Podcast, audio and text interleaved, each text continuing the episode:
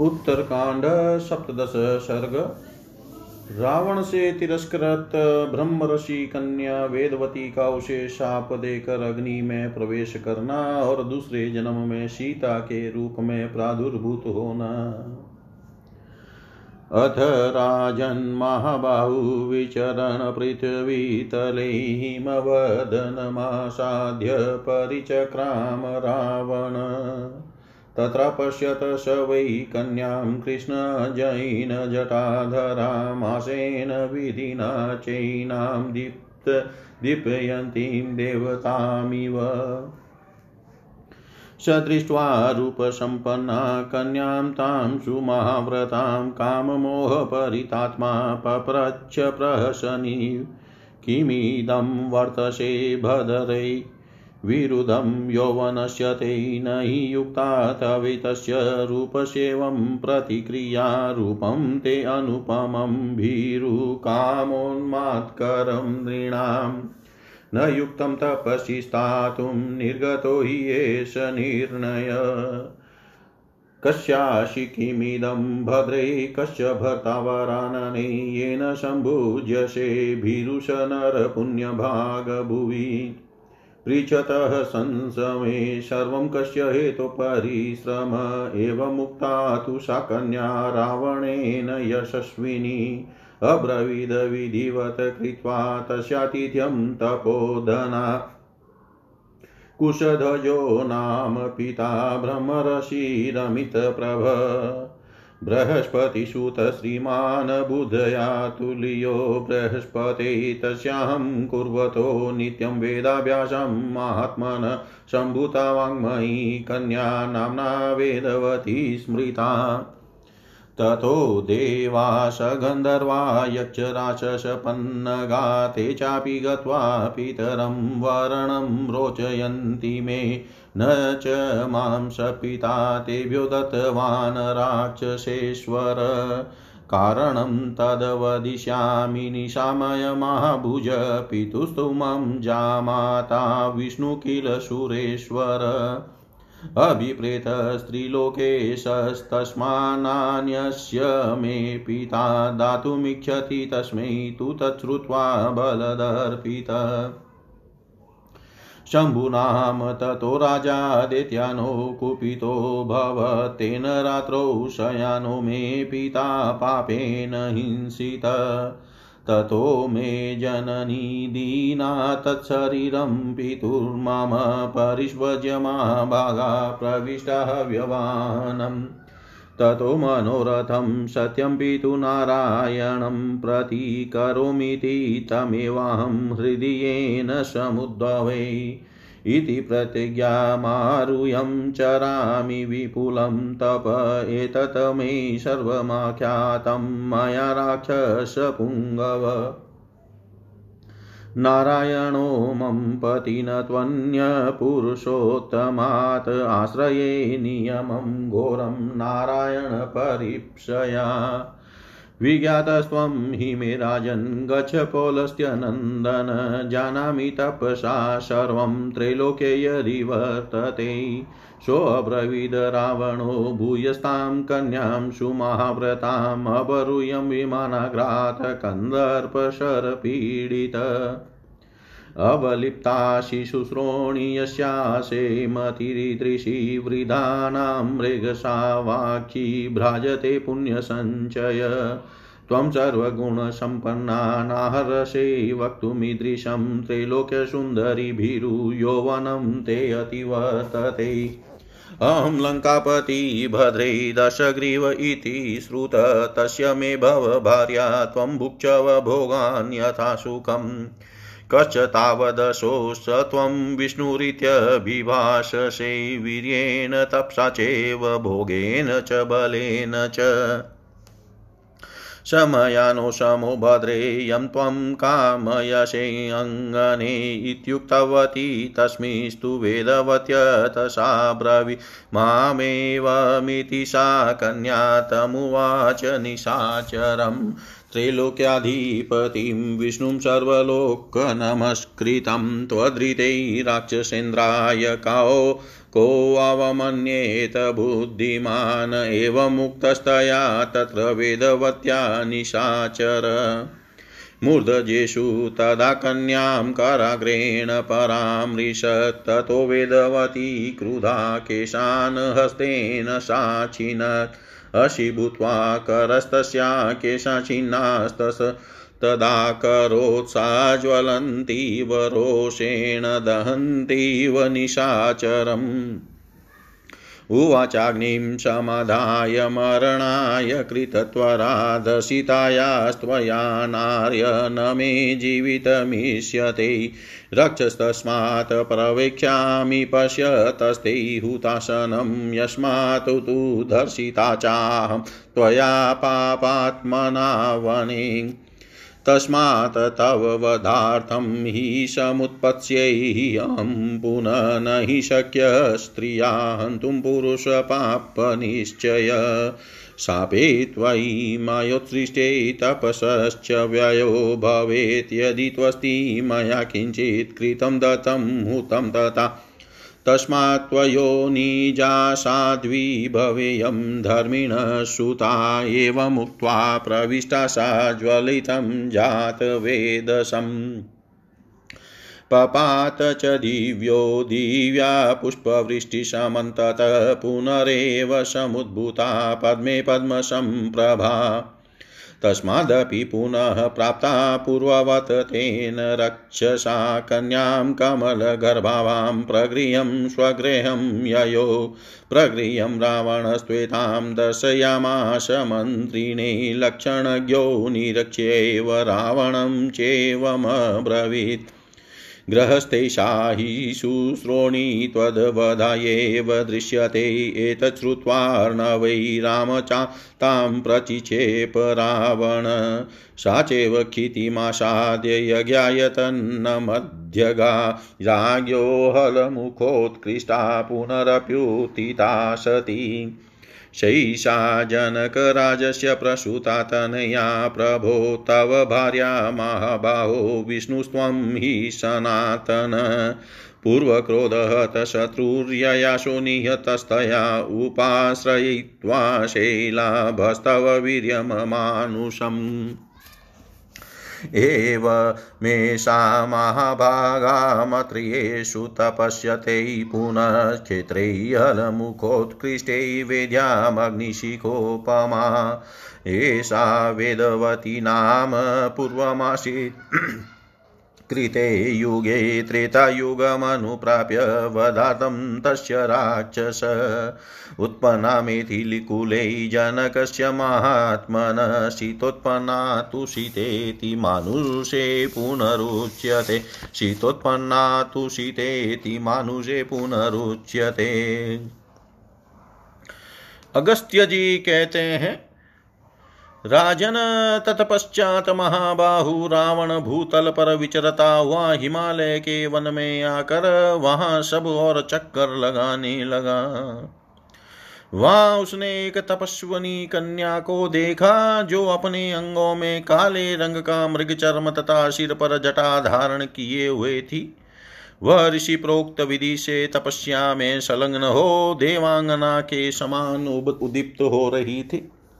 उत्तम एवं महान व्रत का पालन करने वाली तथा रूप सौंदर्य से सुशोभित उस कन्या को देख कर रावण का चित्त काम जनित मोह के वशीभूत हो गया। उसने अटहास करते हुए से पूछा, भद्रे, तुम अपनी इस युवावस्था के विपरीत यह कैसा बर्ताव कर रही हो? तुम्हारे इस दिव्य रूप के लिए ऐसा आचरण कदापि उचित नहीं है। भीरु तुम्हारे इस रूप की कहीं तुलना नहीं है। यह पुरुषों के हृदय में काम जनित उन्माद पैदा करने वाला है। अतः तुम्हारा तप में संलग्न होना उचित नहीं है। तुम्हारे लिए हमारे हृदय से यही निर्णय प्रकट हुआ है। भद्रे तुम किसकी पुत्री हो? यह कौन सा व्रत कर रही हो? सुमुखी तुम्हारा पति कौन है? भीरु जिसके साथ तुम्हारा संबंध है, वह मनुष्य इस भूलोक में महान पुण्यात्मा है। मैं जो कुछ पूछ, जो कुछ पूछता हूँ, वह सब मुझे बताओ, किस फल के लिए यह परिश्रम किया जा रहा है? रावण के इस प्रकार पूछने पर वह यशस्विनी तपोधना कन्या उसका विधिवत आतिथ्य सत्कार करके बोली अमित तेजस्वी ब्रह्मर्षि श्रीमान कुशध्वज मेरे पिता हैं, जो बृहस्पति के पुत्र थे और बुद्धि में भी उन्हीं के समान माने जाते थे। प्रतिदिन वेदाभ्यास करने वाले उन महात्मा पिता से वांगमयी कन्या के रूप में मेरा प्रादुर्भाव हुआ था, मेरा नाम वेदवती है। जब मैं बड़ी हुई, तब देवता, गंधर्व, यक्ष, राक्षस और नाग भी पिताजी के पास आ जा जाकर उनसे मुझे मांगने लगे। महाबाहु राक्षेश्वर, पिताजी ने उनके हाथ में मुझे नहीं सौंपा। इसका का कारण है, मैं बता रही हूँ, सुनिए। पिताजी की इच्छा थी कि तीनों लोकों के स्वामी देवेश्वर भगवान विष्णु मेरे दामाद हो। इसीलिए वे दूसरे किसी के हाथ में मुझे नहीं देना चाहते थे। उनके इस अभिप्राय को सुनकर भला अभिमानी दैत्यराज शंभु उन पर कुपित हो उठा और उस पापी ने रात में सोते समय मेरे पिताजी की हत्या कर डाली।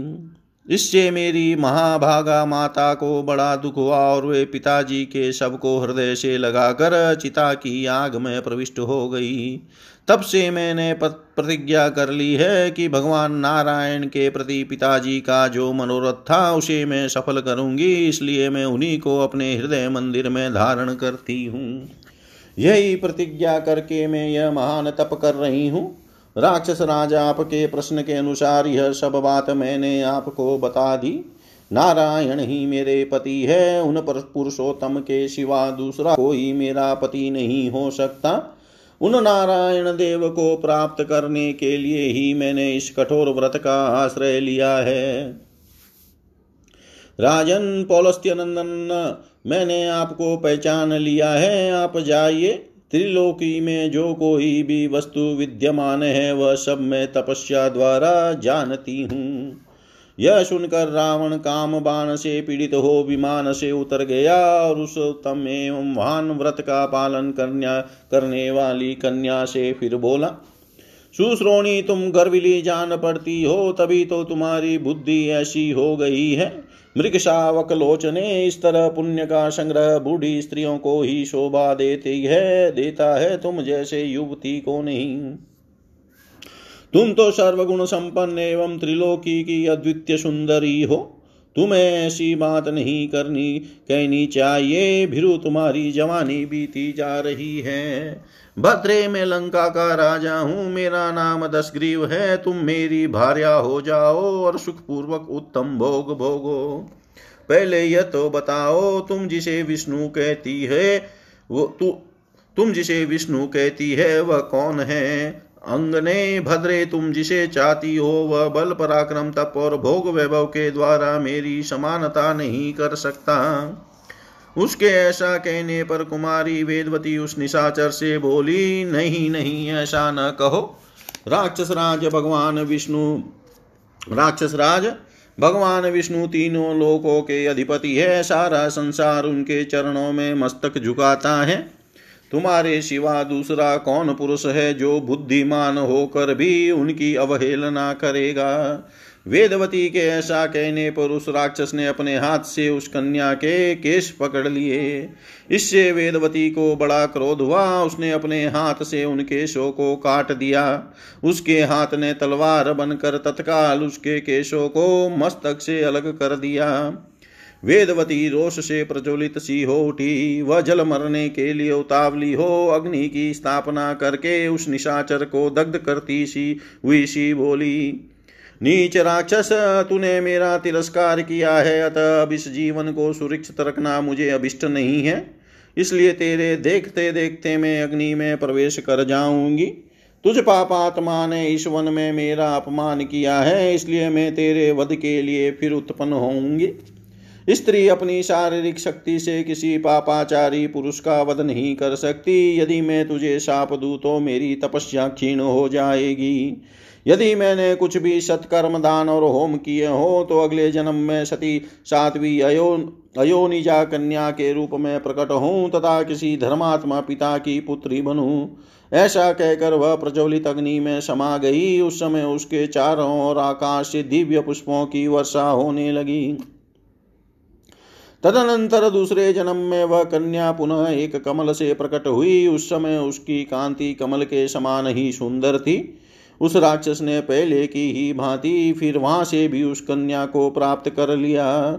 कमल के भीतरी भाग के समान सुंदर कांति वाली उस कन्या को लेकर रावण अपने घर गया। वहाँ उसने मंत्री को वह कन्या दिखाई।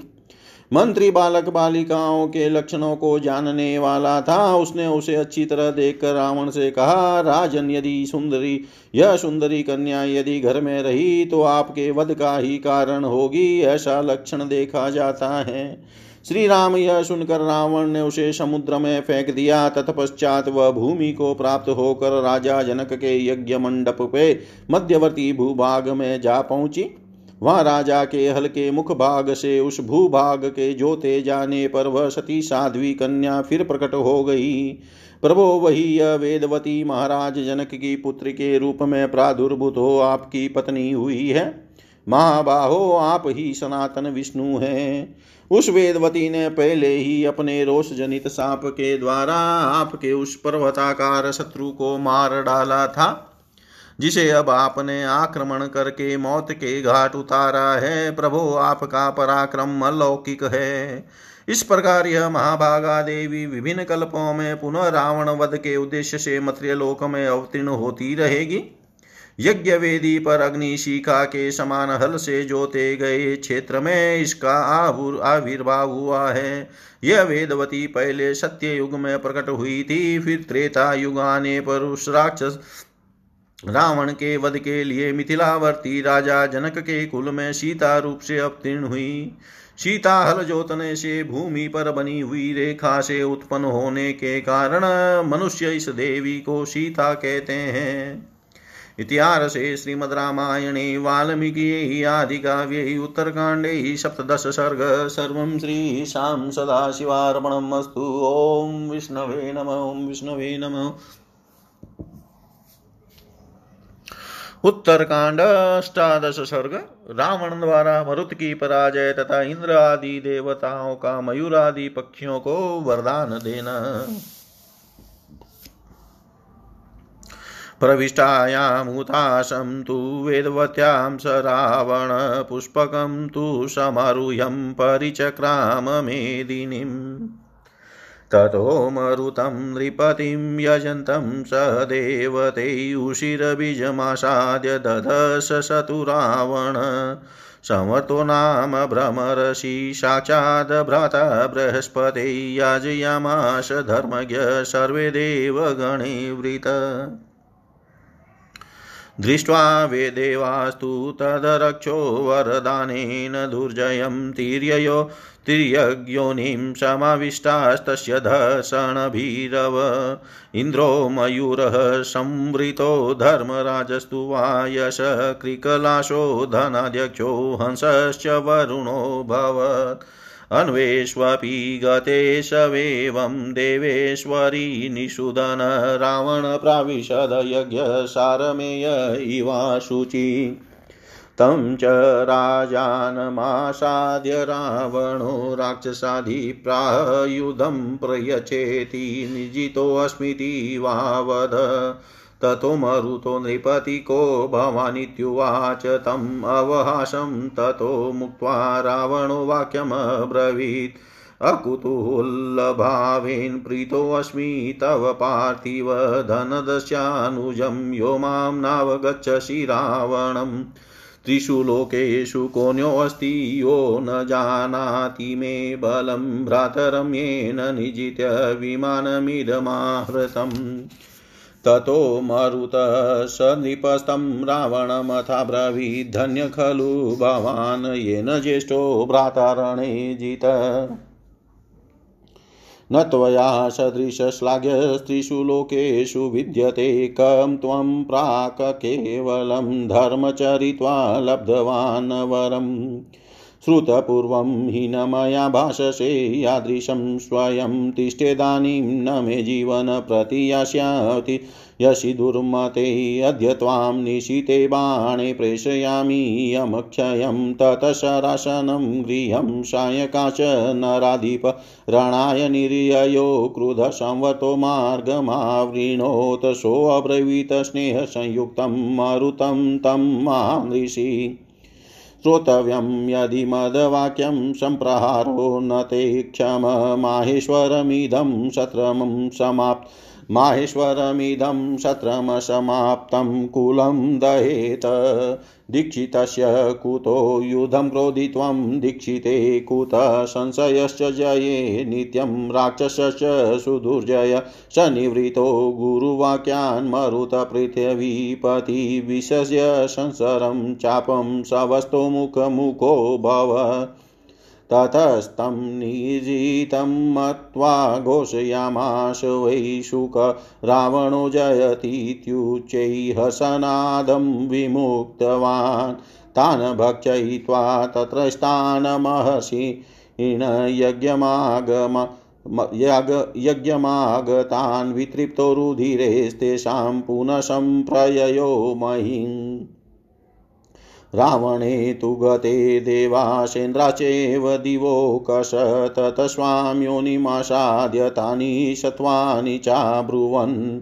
असात् तदा मयूरं नीलबहिर्नम तव धर्मज्ञभुजङ्गादीन ते भयम्। इदं नेत्रसहस्रं तु यत तदबहे भविष्यति वर्षमाणे मयि मुदं प्राप्स्यसे प्रीतिलक्षणाम्। एवमिन्द्रो वरं प्रादानमयूरस्य सुरेश्वर। नीला किल पुराबह्या मयूराणां नराधिप प्राप्य गता सर्वे अपि बहिर्नः। धर्मराजोऽब्रवीद राम प्रागवंशे वायसं प्रति पक्षिस्त्ववा पक्षिस्तवास्मि सुप्रीतप्रीतस्य वचनं शृणु। यथान्ये विविधैरोगे पीडयन्ते प्राणिनो मया, तेन ते प्रभविष्यन्ति मयि प्रीतेन संशय। मृत्युतस्ते भयं नास्ति, वराण मम विहङ्गम, यावत् त्वां न वदिष्यन्ति, नरास्तावद् भविष्यसि। ये च मदविषयस्ता वे मानवाक्षुदयार्दिता त्वयि भुक्ते सुतृप्तास्ते भविष्यन्ति स बान्धवा वरुणस्त्वब्रवीध्वंसं गङ्गातोयविचारिणं श्रूयतां प्रीतिसंयुक्तवच पत्ररथेश्वर वर्णो मनोरम सौम्यचन्द्रमण्डलसन्निभ भविष्यति तवोदग्र सुदपेन सम्प्रभ मत्शरीरं समासाद्य कान्तो नित्यं भविष्यसि, प्राप्स्यसे चातुलां प्रीतिमेतन्मे प्रीतिलक्षणम्। हंसानां हि पुरा रामनवर्ण सर्वपाण्डुरपक्षानीलाग्रसंविता क्रोडाशस्पाग्रनिर्मला। अथब्रवीद वै श्रवणकृकलाशं गिरो स्थितं, हिरण्यं सम्प्रयच्छामि, वर्णं प्रीतस्तवाप्यहम् सद्रव्यं च शिरो नित्यं भविष्यति तवाक्षयम् एष काञ्चनको वर्णो मतप्रीत्यां भविष्यति। एवं दत्त्वा वरास्तेभ्यस्तस्मिन् यज्ञोत्सवे शूरा निवृत्तेश राज्ञा ते पुनः स्वभवनं गत्।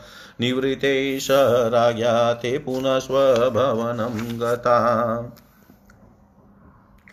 अगस्त्य जी कहते हैं, रघुनंदन, वेदवती के अग्नि में प्रवेश कर जाने पर रावण पुष्पक विमान पर आरूढ़ पृथ्वी पर सब और भ्रमण करने लगा। उसी यात्रा में उशिर बीज नामक देश में पहुंचकर रावण ने देखा, राजा मरुत देवताओं के साथ बैठकर यज्ञ कर रहे हैं। उस समय साक्षात बृहस्पति के भाई तथा धर्म के मर्म को जानने वाले ब्रह्म ऋषि संव्रत संपूर्ण देवताओं से घिरे रहकर वह यज्ञ करा रहे थे। ब्रह्मा जी के वरदान से जिसको जीतना कठिन हो गया था, उस राक्षस रावण को वहाँ देख कर उसके आक्रमण से भयभीत हो देवता लोग तिरयग योनि में प्रवेश कर गए। इंद्र मोर धर्मराज, कौवा, कुबेर, गिरगिट और वरुण हंस हो गए। शत्रुशुदन श्री राम इसी तरह दूसरे दूसरे देवता भी जब विभिन्न रूपों में स्थित हो गए तब रावण ने उस यज्ञ मंडप में प्रवेश किया। मानो कोई अपवित्र कुत्ता वहाँ आ गया हो। राजा मरुत के पास पहुंचकर राक्षस राज रावण ने कहा, मुझसे युद्ध करो या अपने मुँह से यह कह दो कि मैं पराजित हो गया। तब राजा मरुत ने पूछा, आप कौन हैं? उनका प्रश्न सुनकर रावण हंस पड़ा और बोला भूपाल में कुबेर का छोटा भाई रावण हूँ, फिर भी तुम मुझे नहीं जानते और मुझे देख कर भी तुम्हारे मन में न तो कौतूहल हुआ, न भय। इसे मैं तुम्हारे ऊपर बहुत प्रसन्न हूँ। तीनों लोकों में तुम्हारे सिवा दूसरा कौन ऐसा राजा होगा जो मेरे बल को न जानता हो? मैं वह रावण हूँ जिसने अपने भाई कुबेर को जीत कर यह विमान छीन लिया है। तब राजा मरुत ने रावण से कहा, तुम धन्य हो जिसने अपने बड़े भाई को रणभूमि में पराजित कर दिया। तुम्हारे जैसा स्पृहणीय पुरुष तीनों लोकों में दूसरा कोई नहीं है। तुमने पूर्व काल में किस शुद्ध धर्म का आचरण करके वर वर प्राप्त किया है? तुम स्वयं जो कुछ कह रहे हो, ऐसी बात मैंने पहले कभी नहीं सुनी है। दुर्बुधे इस समय खड़े तो रहो, मेरे हाथ से जीवित बचकर नहीं जा सको के आज अपने पैणे बाणों से मार कर तुम्हें यमलोक पहुँचाए देता हूँ। तदनंतर राजा मरुत धनुष बाण लेकर बड़े रोष के साथ युद्ध के लिए निकले, परंतु महर्षि समर्थ ने उनका रास्ता रोक लिया। उन महर्षि महाराज मरुत से स्नेह पूर्वक कहा, राजन, यदि मेरी बात सुनना और उस पर ध्यान देना उचित समझो तो सुनो, तुम्हारे लिए युद्ध करना उचित नहीं है। यह माहेश्वर यज्ञ आरंभ किया गया है। यदि पूरा न हुआ तो तुम्हारे समस्त कुल को दग्ध कर डालेगा। जो यज्ञ की दीक्षा ले चुका है, उसके लिए युद्ध का अवसर ही कहाँ है? यज्ञ दीक्षित पुरुष में क्रोध के लिए स्थान ही कहाँ है? युद्ध में किसकी विजय होगी? इस प्रश्न को लेकर सदा संशय ही बना रहता है। उधर वह राक्षस अत्यंत दुर्जय है, अपने आचार्य के इस कथन से पृथ्वीपति मरुत युद्ध से निवृत्त हो गए। उन्होंने धनुष बाण त्याग दिया और सभा स्वस्थ भाव से वे यज्ञ के लिए उन्मुख हो गए। तब उन्हें पराजित हुआ मानकर शुक ने यह घोषणा कर दी कि महाराज रावण की विजय हुई और वह बड़े हर्ष के साथ उच्च स्वर से सिंहनाद करने लगा। उस यज्ञ में आकर बैठे हुए महर्षियों को खाकर उनके रक्त से पूर्णत तृप्त हो रावण फिर पृथ्वी पर विचरने लगा। रावण के चले जाने पर इंद्र सहित संपूर्ण देवता पुनः अपने स्वरूप में प्रकट हो, उन प्राणियों को जिनके रूप में वे स्वयं प्रकट हुए थे, वरदान देते हुए बोले, सबसे पहले इंद्र ने हर्षपूर्वक नीले पंख वाले मोर से कहा, धर्मज्ञ मैं तुम पर बहुत प्रसन्न हूँ, तुम्हें सर्प से भय नहीं होगा। मेरे जो यह सहस्त्र नेत्र है, इनके समान चिन्ह तुम्हारी पांख में प्रकट होंगे। जब मैं मेघ रूप होकर वर्षा करूँगा, उस समय तुम्हें बड़ी प्रसन्नता प्राप्त होगी। वह प्रसन्नता मेरी प्राप्ति को लक्षित कराने वाली होगी। इस प्रकार देवराज इंद्र ने मोर को वरदान दिया। नरेश्वर श्री राम इस वरदान के पहले मोरों के पंख केवल नीले रंग के ही होते थे। देवराज से उक्त वर पाकर सब मयूर वहाँ से चले गए। श्री राम तदंतर धर्मराज प्राग वंश की छत पर बैठे हुए कौवे से कहा, पक्षी मैं तुम पर, बहुत प्रसन्न हूँ, तुम प्रसन्न होकर जो कुछ कहता हूँ, मेरे इस वचन को सुनो। जैसे दूसरे प्राणियों को मैं नाना प्रकार के रोगों द्वारा पीड़ित करता हूँ वह वे रोग मेरी प्रसन्नता के कारण तुम पर अपना प्रभाव नहीं डाल सकेंगे। इसमें संशय नहीं है। विहंगम, मेरे वरदान से तुम्हें मृत्यु का भय नहीं होगा। जब तक मनुष्य आदि प्राणी तुम्हारा वध नहीं करेंगे, तब तक तुम जीवित रहोगे। मेरे राज्य यमलोक में स्थित रहकर जो मानव भूख से पीड़ित है, उनके पुत्र आदि इस भूतल पर जब तुम्हें भोजन करावेंगे, तब वे बंधु बांधवों सहित परम तृप्त होंगे। तत्पश्चात वरुण ने गंगा जी के जल में विचरने वाले हंस को संबोधित करके कहा, पक्षीराज, मेरा प्रेम पूर्ण वचन सुनो। तुम्हारे शरीर का रंग चंद्रमंडल तथा शुद्ध फेन के समान परम उज्ज्वल सौम्य एवं मनोरम होगा। मेरे अंग भूत जल का आश्रय लेकर तुम सदा कांतिमान बने रहोगे और तुम्हें अनुपम प्रसन्नता प्राप्त होगी। यही मेरे प्रेम का परिचायक चिन्ह होगा। श्री राम पूर्व काल में हंसों का रंग पूर्णतः श्वेत नहीं था उनकी पाखों का अग्रभाग नीला और दोनों भुजाओं के बीच का भाग नूतन दुर्वादल के अग्रभाग सा कोमल एवं श्याम वर्ण से युक्त होता था। तदनंतर विश्रवा के पुत्र कुबेर ने पर्वत शीख पर बैठे हुए क्रिकलाश गिरगिट से कहा, मैं प्रसन्न होकर तुम्हें स्वर्ण के समान सुंदर रंग प्रदान करता हूँ। तुम्हारा सिर सदा ही स्वर्ण के समान रंग का एवं अक्षय होगा। मेरी प्रसन्नता से तुम्हारा यह काला रंग सुनहरे रंग में परिवर्तित हो जाएगा।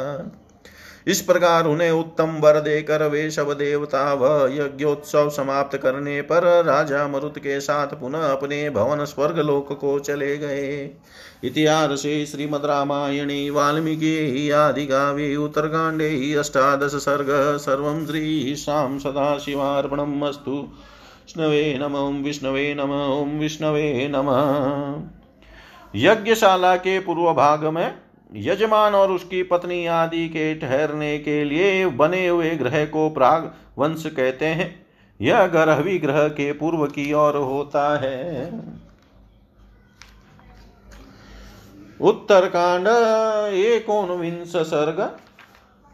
रावण के द्वारा अनरण्य का वध तथा उसके द्वारा उसे शाप की प्राप्ति।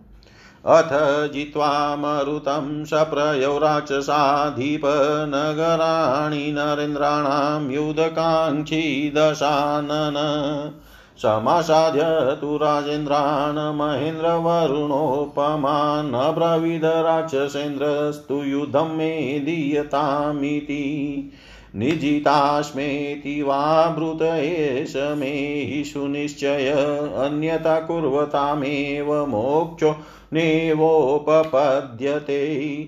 ततस्त्वभिरवप्राज्ञाः पाति वा धर्मनिश्चया मन्त्रयित्वा ततोऽन्योन्यं राजानशु महाबला। निजितास्मेत्यभाषन्त ज्ञात्वा वरबलं रिपो दूषयन्तशूरतो गादिगयो राजा पुरुरवा एतैः सर्वे अब्रुवस्तात् निजितास्मेति पाति वा अथायोध्यां समासाद्य रावणो राक्षसाधिप सुगुप्तामनरण्येन शक्रेणेवामरावतीं शतं पुरुषशार्दूलं पुरनरसमं बले। प्राह राजानमासाद्य युधं देहीति रावण निजितोऽस्मीति वा ब्रूहि त्वमेवं मम शासनम्। अयोध्याधिपतिस्तस्य श्रुत्वा पापात्मनो वच अनरण्यस्तु सङ्क्रुधो राक्षसेन्द्रमथा ब्रवीत् दीयते द्वन्द्वयुद्धं ते राक्षसाधिपते मया सन्तिष्टशिप्त्यप्रमायतो भव चेव भवाम्यहम्। अथ पूर्वं श्रुता तेन निजितं सुमहद्बलं निष्क्रामत तनरेन्द्रस्य बलं रक्षो वध्योद्यतम् नागानां दशसहस्रं वाजिनां नियुतं तथा रथानां बहुशास्त्रं पतीनां च नरोत्तम। महीं संचाद्य निष्क्रान्तं सपदातिरथं रणे तत प्रवृतं सुमद्युधं युधविशारद अनरणस्य नृपते राक्षसेन्द्रस्य चाद्भुता तद् रावणबलं प्राप्य बलं तस्य महीपते। प्राणस्य ततदा सर्वं हव्यं हुतमिवानलै।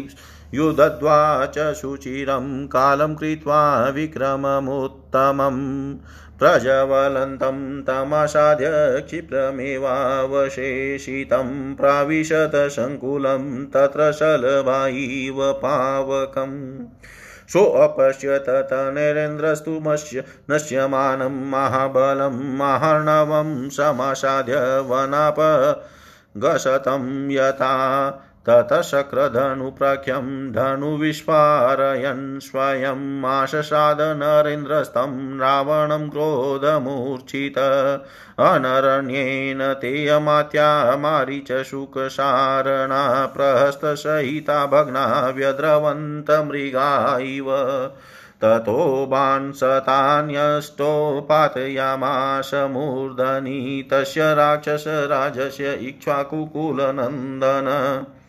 तस्य बाणा पतन्तस्ते चक्रीरे नक्षतं क्वचित् वारिधारा इवाभ्रेभ्य पतन्त्यो गिरिमूर्धनि।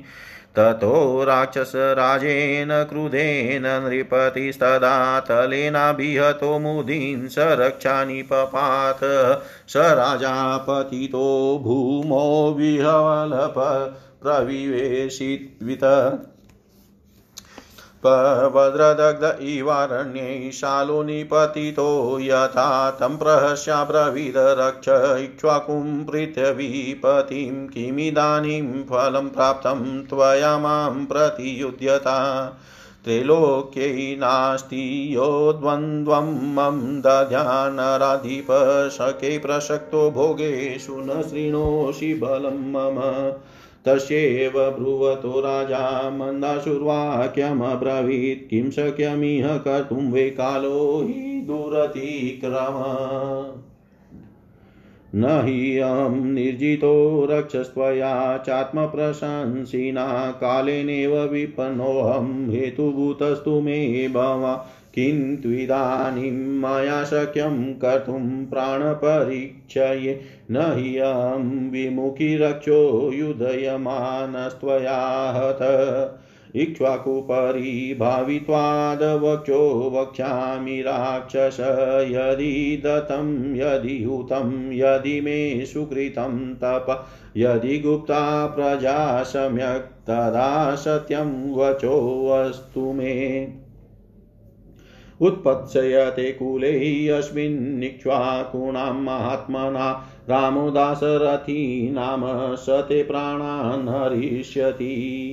ततो जलधरो दग्रस्ताडितो देवेन्दुन्दुभिः तस्मिन्नुदायते शापे पुष्पवृष्टिश्च काच्युता ततः स राजा राजेन्द्रगतस्थानं त्रिविष्टपं स्वर्गते च नृपे तस्मिन् राक्षसोऽपसर्पत स्वर्गते च नृपे तस्मिन् राक्षसोऽपसर्पत अगस्त्य जी कहते हैं, रघुनंदन पूर्वोक्त रूप से राजा मरुत को जीतने के पश्चात राक्षस राज दस ग्रीव क्रमशः अन्य नरेशों के डगरों में भी युद्ध की इच्छा से गया।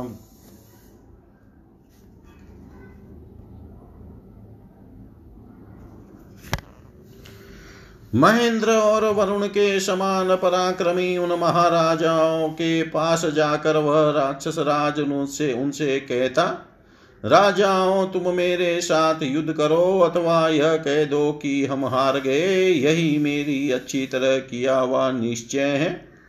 इसके विपरीत करने से तुम्हें छुटकारा नहीं मिलेगा।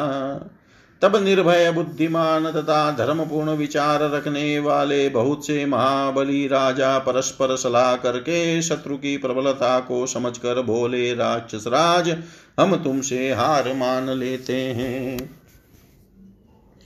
दुष्यंत सुरत गादी गय राजा पुरुरवा इन सभी भूपालों ने अपने अपने राजत्व काल में रावण के सामने अपनी पराजय स्वीकार कर ली। इसके बाद राक्षसों का राजा रावण इंद्र द्वारा सुरक्षित अमरावती की भांति महाराज अनरण्य द्वारा पालित अयोध्यापुरी में आया। वहाँ पुरंदर इंद्र के समान पराक्रमी पुरुष सिंह राजा अनरण्य से मिलकर बोला, राजन, तुम मुझसे युद्ध करने का वचन दो अथवा कह दो कि मैं हार गया, यही मेरा आदेश है। उस पापात्मा की वह बात सुनकर अयोध्या नरेश अनरण्य को बड़ा क्रोध हुआ और वे उस राक्षस राज से बोले निशाचर पते मैं तुम्हें द्वंद्व युद्ध का अवसर देता हूँ। ठहरो शीघ्र युद्ध के लिए तैयार हो जाओ, मैं भी तैयार हो रहा हूँ।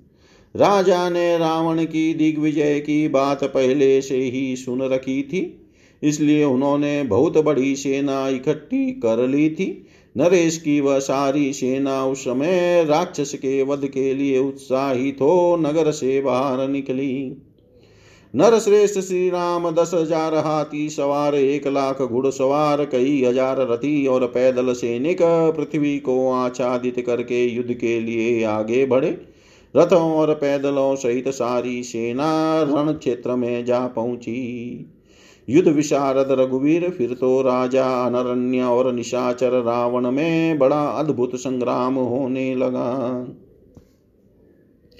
उस समय राजा की सारी सेना रावण की सेना के साथ टक्कर लेकर उसी तरह नष्ट होने लगी, जैसे अग्नि में दी हुई आहुति पूर्णतः भस्म हो जाती है। उस सेना ने बहुत देर तक युद्ध किया, बड़ा पराक्रम दिखाया, परंतु तेजस्वी रावण का सामना करके वह बहुत थोड़ी संख्या में शेष रह गई। और अंत तो गत्वा जैसे पतिंगे आग में जलकर भस्म हो जाते हैं, उसी प्रकार काल के गाल में चली गई। राजा ने देखा, मेरी विशाल सेना उसी प्रकार नष्ट होती चली जा रही है, जैसे जल से भरी हुई सैकड़ों नदियाँ महासागर के पास पहुंचकर उसी में विलीन हो जाती है। तब महाराज अनरण्य क्रोध से मूर्छित हो अपने इंद्रधनुष के समान महान सरासन को टंकारते हुए रावण का सामना करने के लिए आए। फिर तो जैसे सिंह को देख कर मृग भागे जाते हैं, उसी प्रकार मारिच सुख सारण तथा प्रहस्त ये चारों राक्षस मंत्री राजा अनरण्य से परास्त होकर भाग खड़े हुए। तत्पश्चात इक्ष्वाकु वंश को आनंदित करने वाले राजा अनरण्य ने राक्षस राज रावण के मस्तक पर आठ सौ बाण मारे। परंतु जैसे बादलों से पर्वत शिखर पर गिरती हुई जलधाराएँ उसे क्षति नहीं पहुंचाती, उसी प्रकार वे बरसते हुए बाण उस निशाचर के शरीर पर कहीं घाव न कर सके। इसके बाद राक्षस राज ने कुपित होकर राजा के मस्तक पर एक तमाचा मारा। इससे आहत होकर राजा रथ से नीचे गिर पड़े। जैसे वन में वज्रपात से दग्ध हुआ शाखू का वृक्ष धराशाही हो जाता है, उसी प्रकार राजा नरण्य व्याकुल हो भूमि पर गिरे और थर थर कांपने लगे। यह देख रावण ज़ोर ज़ोर से हंस पड़ा और उन इक्ष्वाकु वंशी नरेश से बोला, इस समय मेरे साथ युद्ध करके तुमने क्या फल प्राप्त किया है? नरेश्वर तीनों लोकों में कोई ऐसा वीर नहीं है जो मुझे द्वंद्व युद्ध दे सके। जान पड़ता है तुमने भोगों में अधिक आसक्त रहने के कारण मेरे बल पराक्रम को नहीं सुना था। राजा की प्राण शक्ति क्षीण हो रही थी। उन्होंने इस प्रकार बातें करने वाले रावण का वचन सुनकर कहा राक्षस राज अब यहाँ क्या किया जा सकता है? क्योंकि काल का उल्लंघन करना अत्यंत दुष्कर है। राक्षस तू अपने मुँह से अपनी प्रशंसा कर रहा है, किंतु तूने जो आज मुझे पराजित किया है, इसमें काल ही कारण है। वास्तव में काल ही, काल ने ही मुझे मारा है। तू तो मेरी मृत्यु में निमित्त मात्र बन गया है। मेरे प्राण जा रहे हैं, अतः इस समय मैं क्या कर सकता हूँ? निशाचर मुझे संतोष है कि मैंने युद्ध से मुँह नहीं मोड़ा। युद्ध करता हुआ ही मैं तेरे हाथ से मारा गया हूँ। परंतु राक्षस, तूने अपने व्यंग पूर्ण वचन से इक्ष्वाकु कुल का अपमान किया है, इसलिए मैं तुझे साप दे दूँगा। तेरे लिए अमंगलजनक बात कहूँगा। यदि मैंने दान पुण्य, होम और तप किए हों, यदि मेरे द्वारा धर्म के अनुसार प्रजाजनों का ठीक ठीक पालन हुआ हो तो मेरी बात सत्य होकर रहे। महात्मा इक्ष्वाकु वंशी नरसों के इस वंश में ही दशरथ नंदन श्री राम प्रकट होंगे, जो तेरे प्राणों का अपहरण करेंगे। राजा के इस प्रकार साप देते ही मेघ के समान गंभीर स्वर में देवताओं की धुंधुभी बज उठी और आकाश से फूलों की वर्षा होने लगी। राजाधिराज श्रीमान तदंतर, राजाधिराज श्री राम तदनंतर राजा नरण्य स्वर्गलोक को सिधारे उनके स्वर्गामी हो जाने पर राक्षस रावण वहाँ से अन्यत्र चला गया। इतिहासे श्रीमद्रामायणे, वाल्मीकियै, आदिकाव्ये, उत्तरकाण्डे एकोनविंश सर्ग सर्वं श्रीशां सदाशिवार्पणम् अस्तु। ॐ विष्णवे नमः ॐ विष्णवे नमः ॐ विष्णवे नमः।